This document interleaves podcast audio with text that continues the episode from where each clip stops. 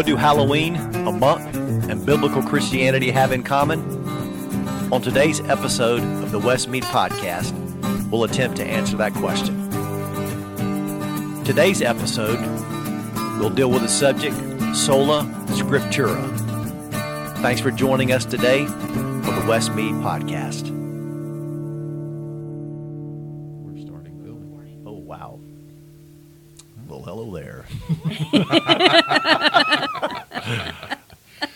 Yes, you know, people people were asking, uh, well, if we're not going to have Wednesday night Bible study anymore, the prayer gathering, the Bible time, like, what are we going to do? Because uh, Sunday school is in place, and we couldn't.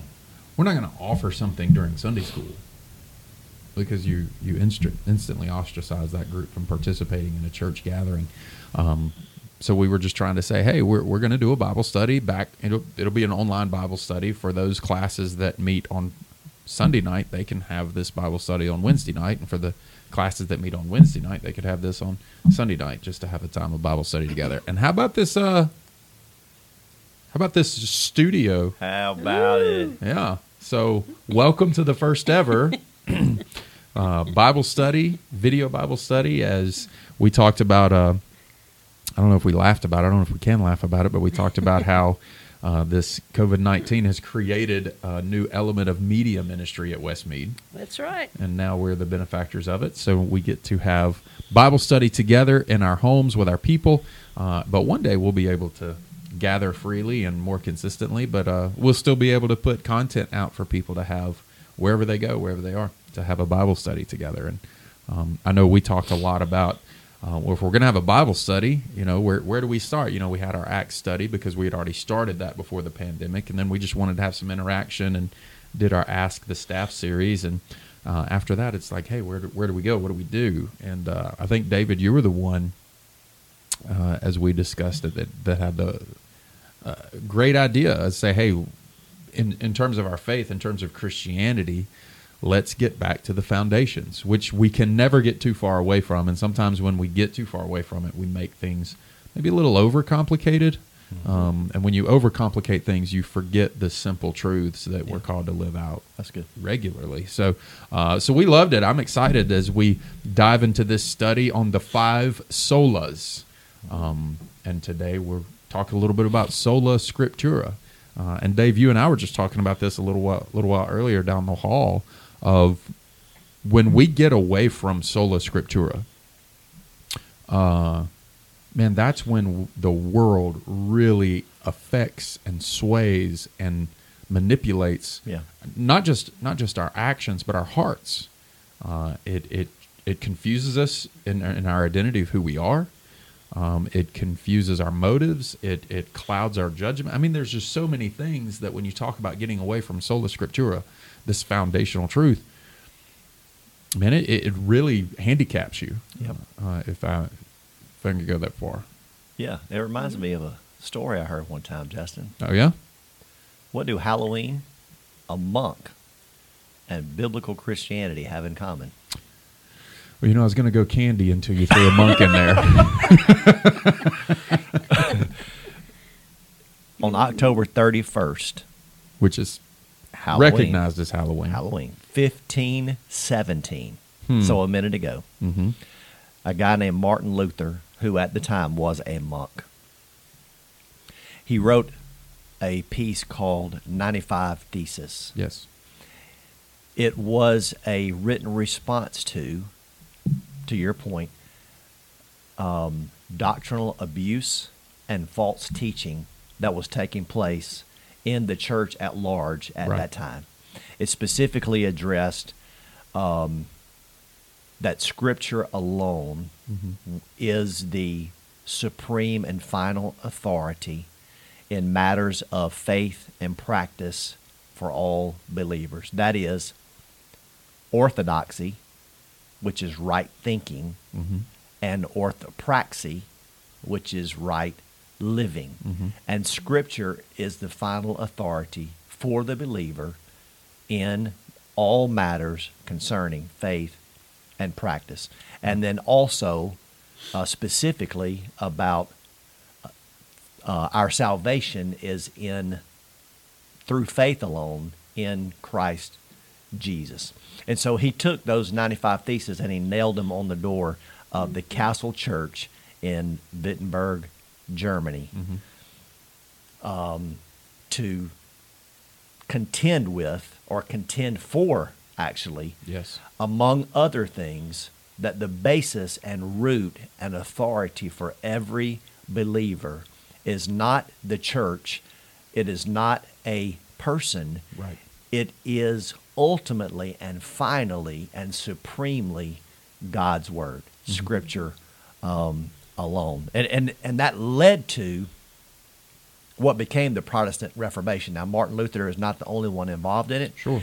and 95 Thesis is not all that it was based upon, but that, among several other things, is what led to uh, the Protestant Reformation, which totally changed Yes. Uh, Christianity forever. Mhm. Um, we are the product of, we are the result of uh, those reformers who said, again, among other things, that Scripture is the basis upon which we do everything in our life. Right. So it, it, it's obviously a major, majorly important deal. And and you brought up a good point when you're talking about the Protestant Reformation. It because I've heard people say, well, well, why was that necessary? Yeah. Why was it necessary for him to go and, and nail the 95 thesis to the church?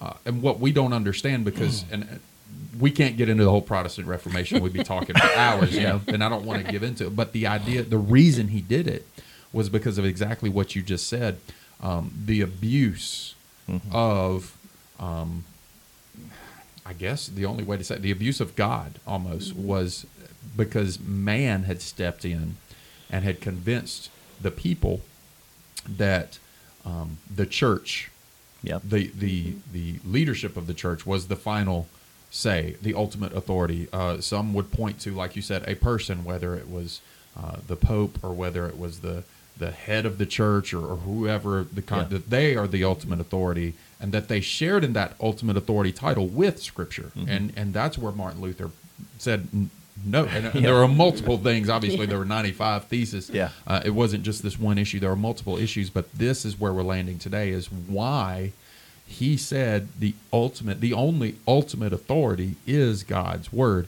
And the church the leadership of the church the, the, whoever the person is Yep. needs to be in submission Yes. uh, in that. And, and and today we're going to look at some scriptures that highlight and spotlight this idea of sola scriptura scripture alone as our authority as uh, the the last word the first and last word uh, and that uh, and so and and when we talk about this and, and if and if somebody was to do their own research and they type in sola scriptura hey what's the foundation for this? It takes us back to one main passage of scripture. Uh, and Julie, I know you you and I had talked about it, and you've been doing a lot of studying over the last couple of weeks on this passage of Scripture. Uh, so, if you want to share that, Okay. Well, it comes down to it's all about relationship. right?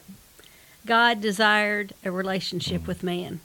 And you know, I was thinking about this, you know, you guys are both married and you know, we all have relationships in our life and you know, it starts they all start superficially mm-hmm. and they grow from there. But you know, how did it make you feel the first time you realized that in one of those relationships somebody had really shared something Mm. very sacred to them with you, had had trusted you with that Right. you know it made you it makes you feel special when you Yeah. realize that hey this person thinks i'm worthy enough to really know something very intimate about them Mm-hmm. well that's what god thinks about us Mm. Yeah. you know we are worthy enough and, and i mean that's very humbling Mhm. um, to think about that god gave his word to us and the whole reason he did was because he desired a relationship with us. And in, in 2 timothy 3 um, this is verse 16 it says all scripture is breathed out by god and profitable for teaching for reproof for correction for training in righteousness that the man of god may be competent equipped for every good work. Mm. well there's a lot in that in that verse but um, one of the things that i um, discovered as i was studying about this verse was all scripture is breathed out by God. Well, this is the only place in the scripture that that word is used in this context. And it literally means from God. God Himself breathed His word into man. One of the commentaries that I was reading, it said it's like an extension of God Himself. Mm-hmm. And I thought, wow, you know, I mean, we are so blessed to be able to pick up this word and read it whenever we want to. Sure. You know, that was part of the Reformation because the Bible was not accessible to the common person. Yeah. So, you know, you think about just being able to pick up God's word and read it and learn from it um, anytime that we want to, you know. Then when that scripture breaks down here, you know, it's talking about um, profitable for teaching. It talks about for reproof and correction. Well, I always think of God as the Father, you know. He's not going to let us get away from Him. He's going to correct us when it needs. God desires for us to be with Him. And one of the best ways we can be with Him is to be in His Word. I mean, just like we've talked about, when you get away from it, you get messed up. And, you know, we are a messed up people, so we need His Word. We need to stay Very in His. Word. And, um, and then, you know, um, that last part of that is the result is the man of God is competent. You know, Paul was writing to Timothy, somebody that he had mentored and used God God's word in so many ways and poured into Timothy. Yeah, because that's in Second Timothy three, um, and which is obviously his 2nd letter to Timothy, and, and all throughout his first letter to Timothy, I, I wrote some of these things down. Uh, in First Timothy chapter one, uh, he was instructing Timothy to to remain. Uh, because he was in Ephesus when he was writing him these letters, he was writing to Timothy, who was in Ephesus, uh, and he was telling him to uh, in First Timothy chapter one, verse three, he says, "Charge certain persons not to teach any different doctrine." So Timothy wasn't just himself teaching, uh, and that's again uh, part of what he talks about in Second Timothy. But he was also discipling other people, other believers, and they were teaching and spreading the gospel. Um, he talks about one verse later. He was warns him about the false teachers uh, and how the false teachers were using myths and human commandments uh, to try to to try to keep people down. Um, you were talking about righteousness. Um, man, righteousness is an amazing word, but it's a very tricky word uh, because in our own uh, fallenness, we look to different sources to assign righteousness to us, or we, we crave it for ourselves. And the only righteousness that comes from ourselves is self righteousness, Yeah. uh, which is disgusting in the views in the eyes of God. Uh, so he warned him about that. He warned him um, in in chapter four of First Timothy. Uh, he was talking about that these false teachings, these uh, these truths, air quotes, um, were rooted in and had their origins in demons. Um, he's talking about the false teaching that was taking place in Ephesus was a dis- gave a distorted view of the resurrection, uh, which was in Second Timothy chapter two. So it was in the same book that you just read from. Uh, and then he talks about that it also gave a false view of knowledge in First Timothy uh, chapter six. Where so he was very passionate to communicate not just to Timothy, but because it's all God breathed and we have access to this now, that he was passionate to let us know, man, false teaching is going to take place Yeah. all over the place. And if it's not rooted and founded in the Word of God, then it's not truth. Uh, I want to read this quote. Uh, this is Martin Luther. We were talking about Martin Luther and the 95 Thesis. He, he said this about three and a half years after he posted the 95 Thesis. He, he made this statement. It's a powerful statement. He says, Unless I am convinced by Scripture and plain reason, I do not accept the authority of popes and councils, for they have contradicted each other. My conscience is captive to the Word of God. Hmm. I cannot and I will not recant anything, for to go against conscience is neither right nor safe. Here I stand. I cannot do otherwise. God help me. Hmm. Amen. He said that at, the, at, at Worms in April on April seventeenth of fifteen twenty one. Um, man, his heart he was a, he had a strong conviction Yeah. to stand on nothing but God's word. and and and and, and it, talks about this in Acts. We studied this when we did the Acts study in Acts chapter 17. Um, Luke wrote this down in, in Paul's journeys. He wrote this in Acts 17 11. He says, Now the Berean Jews were of more noble character than those in Thessalonica. They had just left, they had just gotten run out of Thessalonica. For they received the message with great eagerness and examined the scriptures every day to see if what Paul said was true.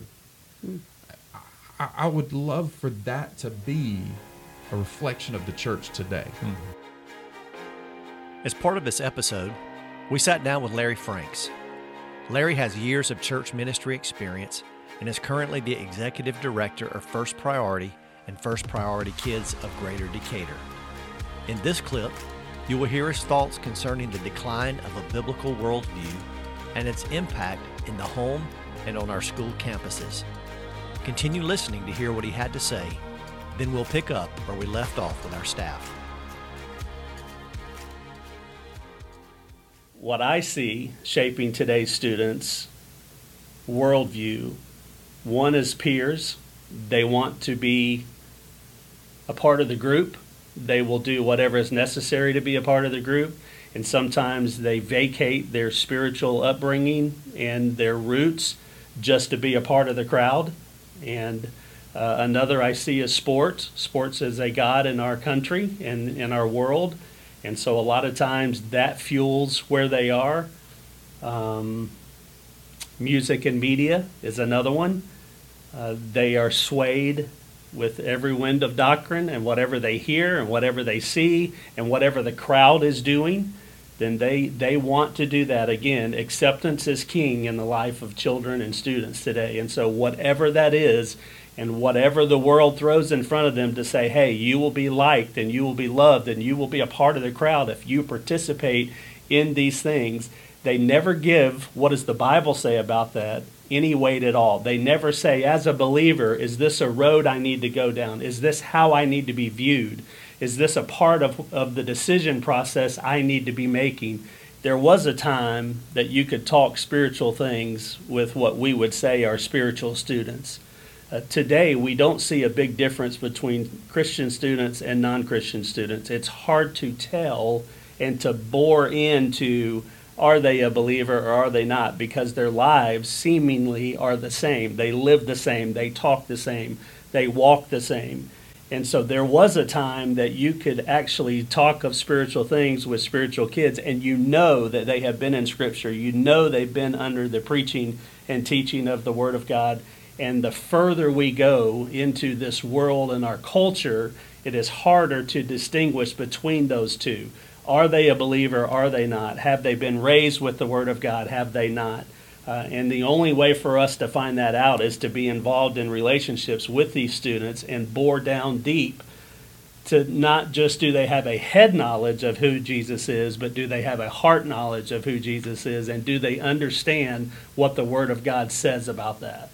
Uh, the Bible speaks specifically to the husband and to the wife on how to disciple their students and, and to be the spiritual influence in their students' lives. Yet we don't see that today, even in, in Christian family, in Christian homes. You know, we would expect that from non Christian homes. But when you look at Christian homes today, they're leaving the discipleship and the spiritual development of their children to the church and that's the the bible speaks to us as parents that that is our responsibility to do that. If we as parents truly believe the word of god and that it is inerrant and that it tells us how to parent we would parent differently. One we need to learn to trust the word of god. And if we believe the word of god and we say the word of god is true then we have to know what the word of god says. And if the word of god says to me as a dad here's what I expect of you as a father, then I have to search Scripture to find out what that says, and then I have to trust Scripture enough to live that out in the life and through the life of my child. As a child, they should not have the spiritual responsibility of making spiritual decisions. That is the role of a parent in the home. Again, when I started ministry, parents were what I thought truly engaged not only in the life of the child but in the life of the church. And together we were able to co disciple, so to speak, that child. Today, we are seeing parents removing themselves from that responsibility and leaving it to the church and to the pastors and to First Priority and the ministries that are investing in their kids. And really, we should be the cheerleaders for what's happening in the home. And for some reason, that has gone full circle to where we are the only spiritual grounding and scriptural investing. They're getting all of that from the church and not from the home and parents. Uh, one of the things that are of great encouragement to me today is to be able to teach children about the Bible, the authority of our lives, uh, the inerrancy of the Bible, and that this is truth and that you can trust this book. The bad part about that is students are seeing that and hearing that for the very first time today when it was seemingly common occurrence in years past. Uh, the Bible calls us to be two things, and that's salt and light. And the way that we can pierce the darkness on the school campus is for students and teachers and administrators to live out their biblical faith, what they say they truly believe, to live that out on the campus, because where there is light, darkness cannot exist. I, I would love for that to be a reflection of the church today. That that and, and I certainly ask for it as as as pastor of Westmeade, um, that as we gather on Sundays and as we gather, whether it's our Sunday school classes or small groups or, or life classes, whenever we can get back up to full speed, that whatever the teacher in the room says, that we should receive it, but we should also hold it to the standard of God's word. That if I'm up there in the pulpit and I say something that isn't in line with God's word, then I need to be account held account in account for it. Um, here's where we have to be very careful, and this goes into what Paul was warning Timothy about. Um, this goes into the danger of the seeking of righteousness, uh, especially apart from God's word, is we can take our opinions, we can take how we feel about something, particularly in our context. We can take about how we feel about something that's said from the pulpit or from our Sunday school teacher or or from a, a Bible study. And if we don't like it, our first inclination is to assume that's not biblical. And that's that's huge danger because uh, and we know the danger in that is because God's word, because it is God breathed, because it is the the word literal word of God coming from his mouth into the hearts and minds of men to write it down. We're not perfect and God is perfect and holy. So my life inevitably is going to rub against scripture. Yeah. And at that point in time I have a choice. Will I hold on to what I choose to incorporate in my life, my comfort level, my opinions, my traditions, which I'm sure we're going to talk about, um, or do I let go of those things so that I may cling to the Word of God? That's what that's what Martin Luther said. Um, unless I'm convinced by Scripture, my conscience, conscience is captive to the Word of God, and I'm not going to recant anything when my conscience is based on the root of God, Word of God. Um, but we get caught up in this idea of uh, if, if it's something we don't like, well, we're going to have a problem with it. And and instead of going and seeking God's word, we're just going to hold on to self righteousness. Right. I, I, that's a great, great point. Uh, and, and you're hinting at um, the type of worldview that we have. Yes. So a, a worldview is that that lens through which we see and live life. And in sola scriptura, Martin Luther and and later us, Right. we're saying that for a follower of Jesus, that that lens that we look through, that lens that we live our life by, is God's word. Um, and so, for example, what we're not saying in sola scriptura is that the Bible speaks to every single thing that you'll ever face. Right. In other words, Sure. if grandma moves into a new house, I can't look up in the Bible directions on geography and topography in order to be able to find grandma's new house. Right. Right. I can consult Rand McNally or Google Maps or any other resource so that I can get to sure. grandma's house.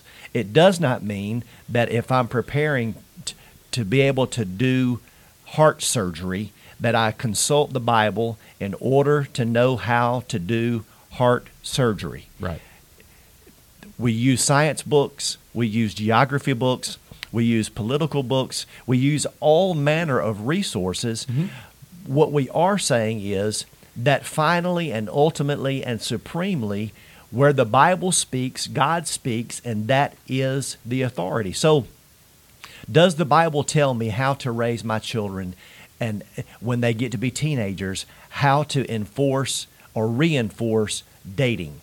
It doesn't speak to that specifically. Right. But a biblical worldview, there are enough principles in God's Word mm-hmm. that show me the best ways to show my son or my daughter these are some things that we will do in relation to the opposite sex. Yes. These are some things, according to God's Word, that we will not do. Right. That is a biblical worldview at, over and against, well, my child is 16, all their friends date, they can date.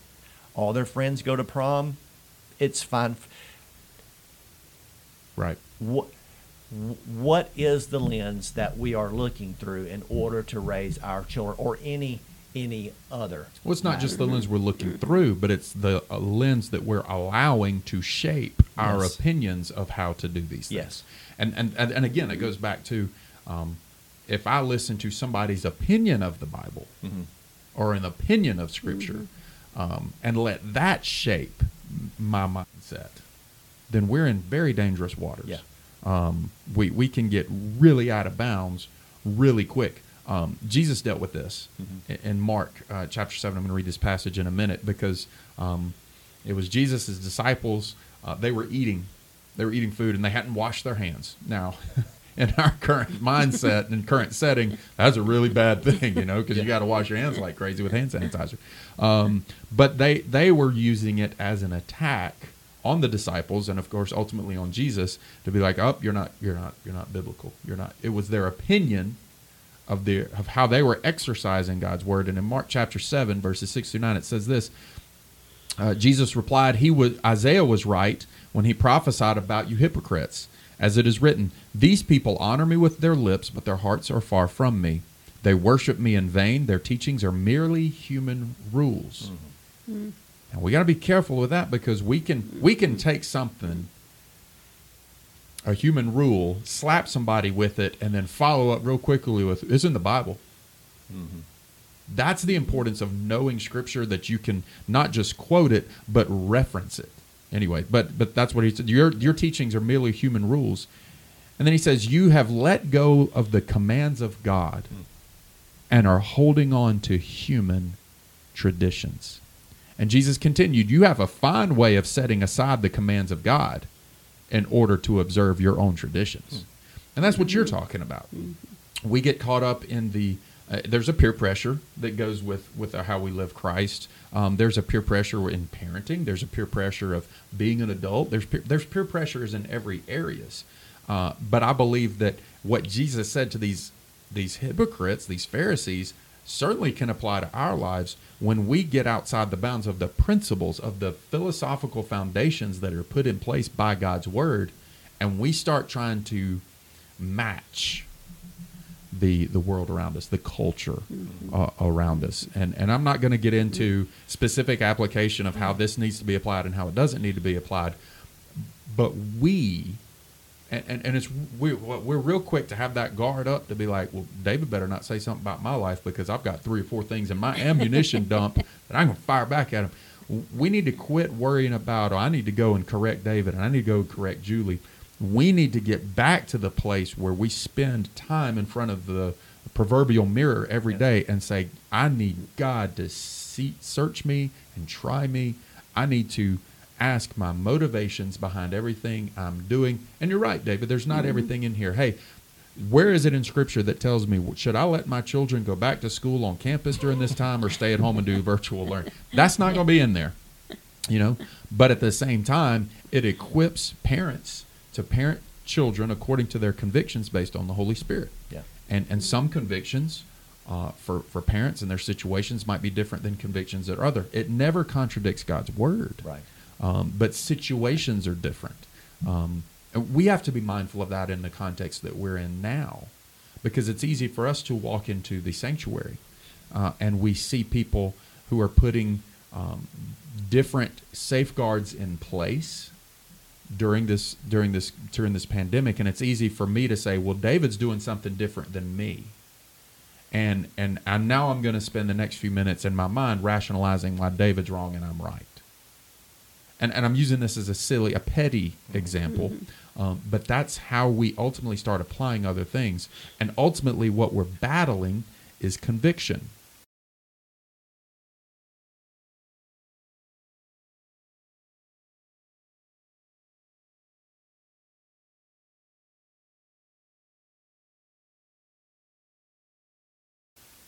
Conviction for one of two things either A, I know I'm in the wrong so David's doing something that I'm not doing. So I'm going to just try to character assassinate David in my mind to justify what I'm doing. Or B, I either know what I'm doing wrong, or B, I don't know, like you said, enough of what God, God's desires word a relationship know if I'm with doing us through or His word, and when we apply And that God's makes me word in a uncomfortable. community of So in believers in response to biblical community, I'll attack that you, or I'll you said the three grudge. things, or just somewhere in my heart, I'm going to then build we a should wall desire and and pursue David. relationships with one another Yeah. in holding each other accountable. But a lot of times, holding each other accountable, we think it's Julie, you did bad. David, you did bad. Y'all shouldn't be doing that. We think that's what accountability is. Accountability often is, hey, Julie, the other day you said this or you did this, and man, that just really pointed me back to Jesus in an area of my life that I was struggling. You know what? Holding people accountable is often encouragement, and it should be encouragement. Uh, and and Paul talks a lot to Timothy about being an right. encourager. Well, that phrase, training in righteousness, Mm-hmm. you know, that means continuous, continuous training. You know, that's, we haven't arrived yet by any means. Right. But like you said, we need to hold to God's word, you know. And I've told many people over the years, and I tell myself this too. You know, if it goes against the character of God, if it goes against what is in God's word, Right. then you better stop and think about that. Yes. You know, if something you're doing or or you know, thoughts that you have, if if that's against the character of God, then you know that that's wrong Mm-hmm. And you know and that's part of that of what's right and what's wrong you know our world has a really big problem with that these days Yeah, because sure. there's you know we've kind of lost that of a hard line of this is right and this is wrong Yeah. um, and so once again you know get back to the scripture get back to the foundation of what does god say about that like i I- said it doesn't cover everything but it covers a good portion of what we need to I think connected to what Julie just said is that there it is God's initiative that enables us to see and do rightly. Uh, and there is a point at which in according to Romans chapter 1 there is a point at which general rev- revelation in creation God has revealed himself. There is enough available to us, to our eyes and to our ears and to our minds and hearts, to see that there is a creator. Right. and we're mm-hmm. not it. Mm-hmm. But it takes an additional revelation, that is a word mm-hmm. revelation, for us to be able to discern God's purposes and His will. And He has graciously given that to us Right. in His Word, which is an amazing thing. Um, another passage of scripture I was talking, studying as we were getting ready to discuss sola scriptura is 1 Corinthians 4 6. Um, Paul writes, Now, brothers and sisters, I have applied these things to myself and Apollos for your benefit, so that you may learn from us the meaning of the saying, Do not go beyond what is written. Then you will not be puffed up in being a follower of the of one of us over against the other, um, and just kind of take it continued down the the journey a little bit. Um, that's kind of where a lot of you know you were talking about how um, our society doesn't have that baseline, doesn't have a our measuring stick changes according to the situation and according to the cultural climate and stuff, um, and we can get outside the boundaries of this, and that's what he was warning about there. Do not go beyond what is written. Um, I'll never forget years ago, there was a big multi-billionaire uh, person that was in America that was, you know, he was a mover and shaker and making some things happen in the economy and stuff, and people looked to him. And I'll never forget him him talking about how, because he for a while he was a pronounced atheist, and uh, there was a time where he went public and was talking about his curiosity of the Bible, and uh, and and reporters asked, well, well, well, what did you think about it? He said, I thought it was fantastic. I thought it was amazing. I can see how it's a life changing book. And they said, well, did it change your life? And he said, absolutely, it changed my life. Matter of fact, I loved the entirety of it except Revelation. I didn't like that book. I, think I'm going to look into see how we can rewrite that. And what does Revelation distinctly say towards the end? Do not change or add to anything beyond what has been given by by God. Um, and and we can get real hemmed up when we start applying my desires uh, and trying to lace those with God's word, or wrap my desires in the middle and try to find God's word to support it. That that now um, we're in way over our heads, and we're so we don't even know the truth because we're so confused. Uh, the fear in that was initially when you look at Paul, um, when you look at Paul, when we had they had the Old Testament, uh, they had the Torah, they had these things, but in the New Testament, when Paul was writing these things, uh, people have called into question sola scriptura. But but if Paul, how could Paul have the Gospels? He didn't have the Gospels written down in his hands and, and reference people to be like, hey, well, in the fourth chapter of Luke, you need to read this. he didn't have that, uh, and that's when we get into the idea of the traditions that were passed down. Uh, and I know Dave, you did some reading a little bit about the traditions, about the sola scriptura, and how they were passed down and maintaining their integrity. Um, and and people have asked that about well, when they've when they've questioned the validity of the Bible, when we question whether or not we want to buy into sola scriptura, what about the times where they talk about the traditions and these things? Well, that that's one of the things that that Luther was bucking against Mhm. because uh, the the the the group, the church that he was a part of, which was the primary church at the time, even to this day, there is a sense in which, and you've already spoken to it, there there are uh, the scripture is received, but it is partnered with or coupled with or on the level with what this entity also says. And so there is a there is a leveling of something that cannot be leveled. Um, there is a Latin phrase that Luther used: "Norma normans non normata." Hmm. and it means the norm of norms which cannot be normed. Hmm. Sounds like It's a kind- really great T-shirt. But when you think about it, there there is no human tradition, there is no human teaching, even good ones Right. that equals or even parallels, which I guess would be the same thing, um, that equals God's word. Where Right. God speaks, where Scripture speaks, God speaks. Mhm. This is the word of God and no tradition of man, which Jesus spoke to all through the New Testament. And you read a one of those passages just a second ago, where Scripture speaks, God speaks, and that is the end of the story. That's it, right? Um, the the way that I, I like to think about it is there is to sola scriptura, to God's word, to the Bible, there is on the one hand supreme authority, Mhm. which which can cause us great should cause us great reverence even fear. There, there is a holy terror involved in, thus saith the Lord. Yes. There's no wiggle room. I said it. This is the way that it's going to be. And that's right. And while simultaneously, there is deep intimacy. Mm-hmm.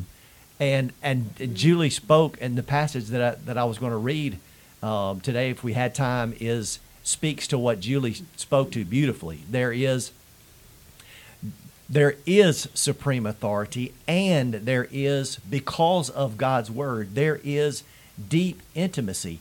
I know my wife because of words. Right. I love my wife more today primarily because of the things that we have shared with one another. And Julie said that. Mm-hmm. There are things that my wife has spoken to me that have made me a better person. I my children know me. I have a relationship with my children. There is an intimacy with my family that I do not have with others because of the things that we have spoken to one another. Right. And and that is the one of the beautiful things about God's word, about scripture alone, that there is I can rest in what God says because he's the boss and I follow after him and he is my father. He is my Abba. He is my daddy and he has spoken to me.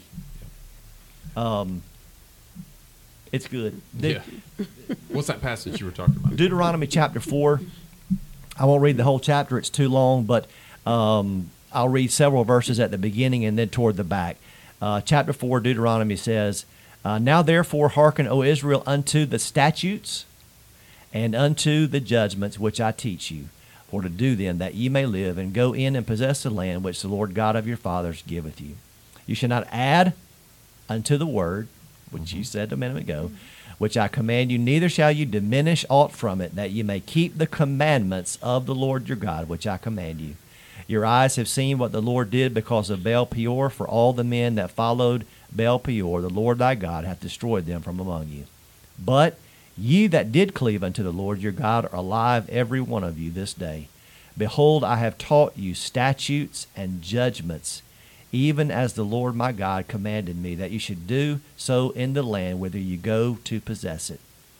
Keep therefore and do them, for this is your wisdom and your understanding in the sight of the nations which shall hear all these statutes and say, Surely this great nation is a wise and understanding people. That's based on their acceptance of and dependence on and obedience to the statutes and commandments of God. Right. And what nation is there so great that has statutes and judgments so righteous as all this law which I set before you this day? Only take heed to thyself and keep thy soul diligently, lest thou forget the things which thine eyes have seen, and lest they depart from thy heart all the days of thy life, but teach them thy sons and thy sons' sons. Especially the day that thou stoodest before the Lord thy God in Horeb, when the Lord said unto me, Gather me the people together, and I will make them hear my words, that they may learn to fear me all the days that they shall live upon the earth, and they and that they may teach their children. And ye came near and stood under the mountain, and the mountain burned with fire unto the midst of the heaven with darkness, clouds, and thick darkness. And the Lord spake unto you out of the midst of the fire. Ye heard the voice of the words, but saw no similitude. Only ye heard a voice. And he declared unto you his covenant, which he commanded you to perform, even ten commandments. And he wrote them upon two tables of stone. And the Lord commanded me at that time to teach you statutes and judgments that you might do them in the land whither you go over to possess it. And then later in the chapter, in verse 31, for the Lord thy God is a merciful God. Mm-hmm. He will not forsake thee, neither destroy thee, nor forget the covenant of thy fathers which he sware unto them. For ask now of the days that are past, which were before thee, since the day that God created man upon the earth, and ask from the one side of heaven unto the other, where there hath been any such thing as this great thing is, or hath been heard like it. Did ever people hear the voice of God speaking out of the midst of the fire as thou hast heard and live? Or hath God essayed to go and take him a nation from the midst of another nation by temptations, by signs, and by wonders, and by war, and by a mighty hand, and by a stretched out arm, and by great terrors, according to all that the Lord your God did for you in Egypt before your eyes? Unto thee it was showed that thou mightest know that the Lord He is God. There is none else beside Him. Out of heaven He made thee to hear His voice, that He might instruct thee. And upon earth He showed thee His great fire, and thou heardest His words out of the midst of the fire, Out of the midst of the fire. Hmm. where God speaks. His word speaks. Where his word speaks, God speaks. Supreme authority Right. and deep intimacy. God has chosen to reveal his word. Right. Absolutely. Ultimately, the word. The word. The word became flesh. Reveal his word to us. Yes. It is by scripture alone that everything that we do and everything that we practice, all that we are, is based in, rooted in, grounded in his word alone. Absolutely. All right. So, question and answer time. You all ready? Yes. All right, Julie, we'll start with you. Name a time that you can marry with a passage of scripture that God's word just really spoke into your darkness or just a hard time you're going through or just a time where you can say God's word only got mm-hmm. me through this. And and, and I'm, I'm not- asking you to go into some grand deep detail. I don't want to make you uncomfortable, but just a time where you remember Yeah. God's word speaking into a situation where it's exactly what you needed. Oh yeah. Um, I put you on the spot. yeah. I'm so There's a lot of them, really. David be thinking Uh, you get the next yeah, that's not fair. David gets to go second. um, I mean, just there's so many times that you just sit there and, I mean, this is the heart of God, Yes. And I mean, He gives it to us out of His great love, and of course, I mean, one of my favorite passages is John three sixteen, Of course. where Yes. you know of just the reassurance that God loves us so much Mm. that He gave His Son for us, that we'll always have Him, Yeah. and we always do have Him, and um, and then just to, I mean, that's just the beginning. When we say yes, I believe Jesus Christ, the Son of God, is my Savior and Lord, Mm. and I know that He forgives me, and I know that He's going to walk with me, and then just when you come to those times in your life that you don't know where to go and you have walked away Right. or you've gotten yourself into a mess like we do and you can pick up the scripture and you know that Jesus is the word. I mean, the whole book of John pretty much, you know, Sure. anytime you're in trouble, if you pick up the scripture and you want someplace to go Mm-hmm. to reassure you first and foremost that God loves you no matter what Yes. and so many times we need that you know when we're when we're hurt about something when we're grieving about something when we've just um, gotten lost about a situation uh, you know john is where where you need to go Mhm. um, just to be reassured of god's love for you and that he's with you always Absolutely. David?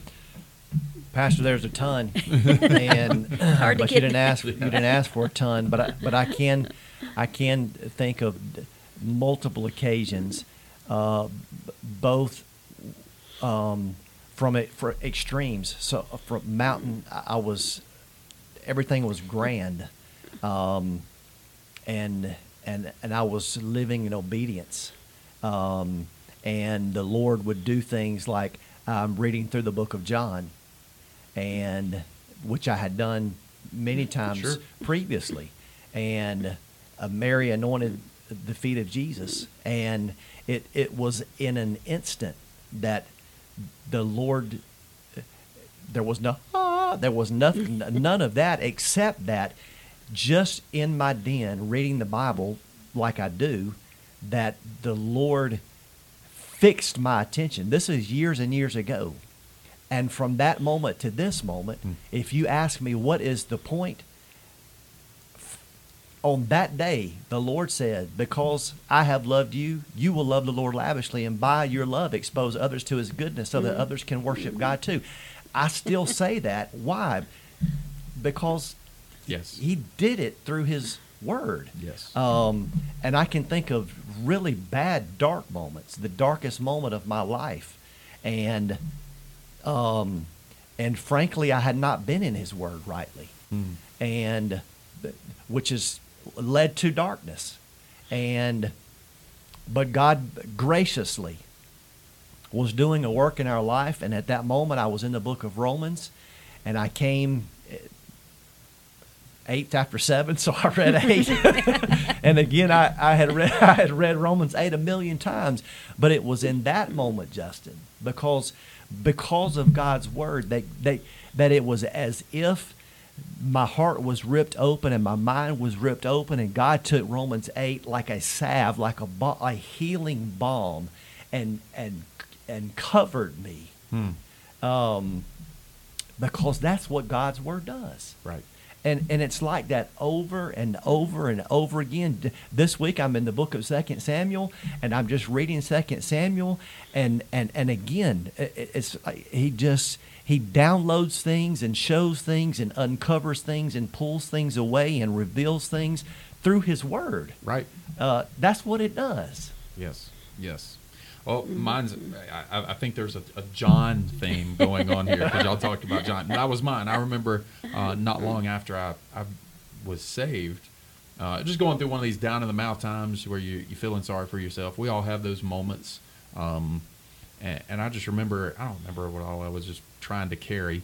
Uh, and I was in the book of John, and in John 12, 27, it was Jesus before he was going to the cross, and um, and he's praying. He's like, you know, now he says, "Now- and now my heart is troubled. And what shall I say? Should, should I say, "Oh Father, save me from this hour, get me out of this"? Um, he says, "No, I'm not going to say that."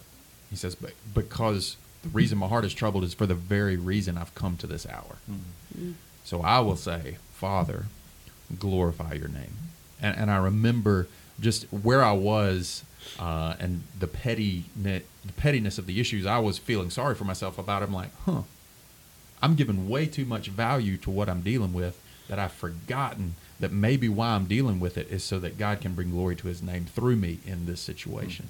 Uh, there's just so many times, like I'm, I'm with you guys. There's so many that we could point to, but that's just the one I always like to. I love that passage of scripture. It's not about oh, get me out of here, but maybe I'm in the middle of this, so but for a reason, and that reason is for God to bring glory to His name through me, Yeah. and to be willing to be a part of that. And and I know when we talk about the Word of God, piercing the darkness, when we talk about how the Word of God can go into any area of our life or any life, uh, it can illuminate and it can highlight and it can draw people uh, unto who God is, which is just an, an amazing thing. Yep.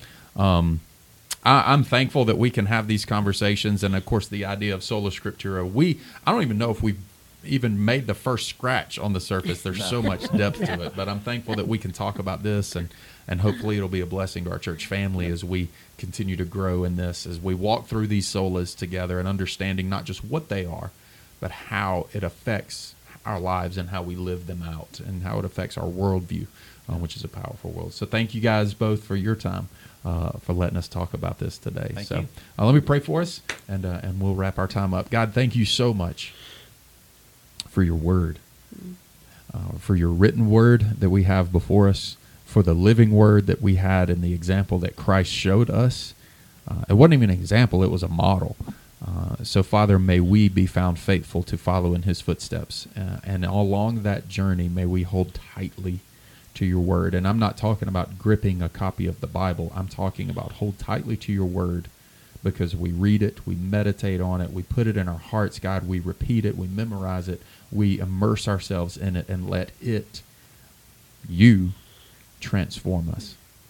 So, God, may we constantly evaluate our lives and hold it to the clear standard that is God's Word. And where we don't measure up, Father, lead us and guide us. Give us the strength and the wisdom to know how to uh, repent, how to course correct, uh, and how to submit before you so that those areas of our lives too can line up with your word. May we, as a body of believers, constantly love and encourage one another in your word.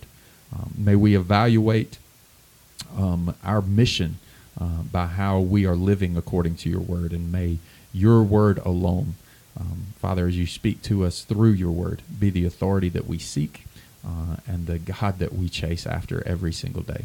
Be glorified, Father, uh, through us and how we practically live out your word and adopt and bend our will and our worldview around the, the nucleus of your word. Thank you, Father, for this time together in it, uh, and may you be glorified in what we do with it. In your name we pray.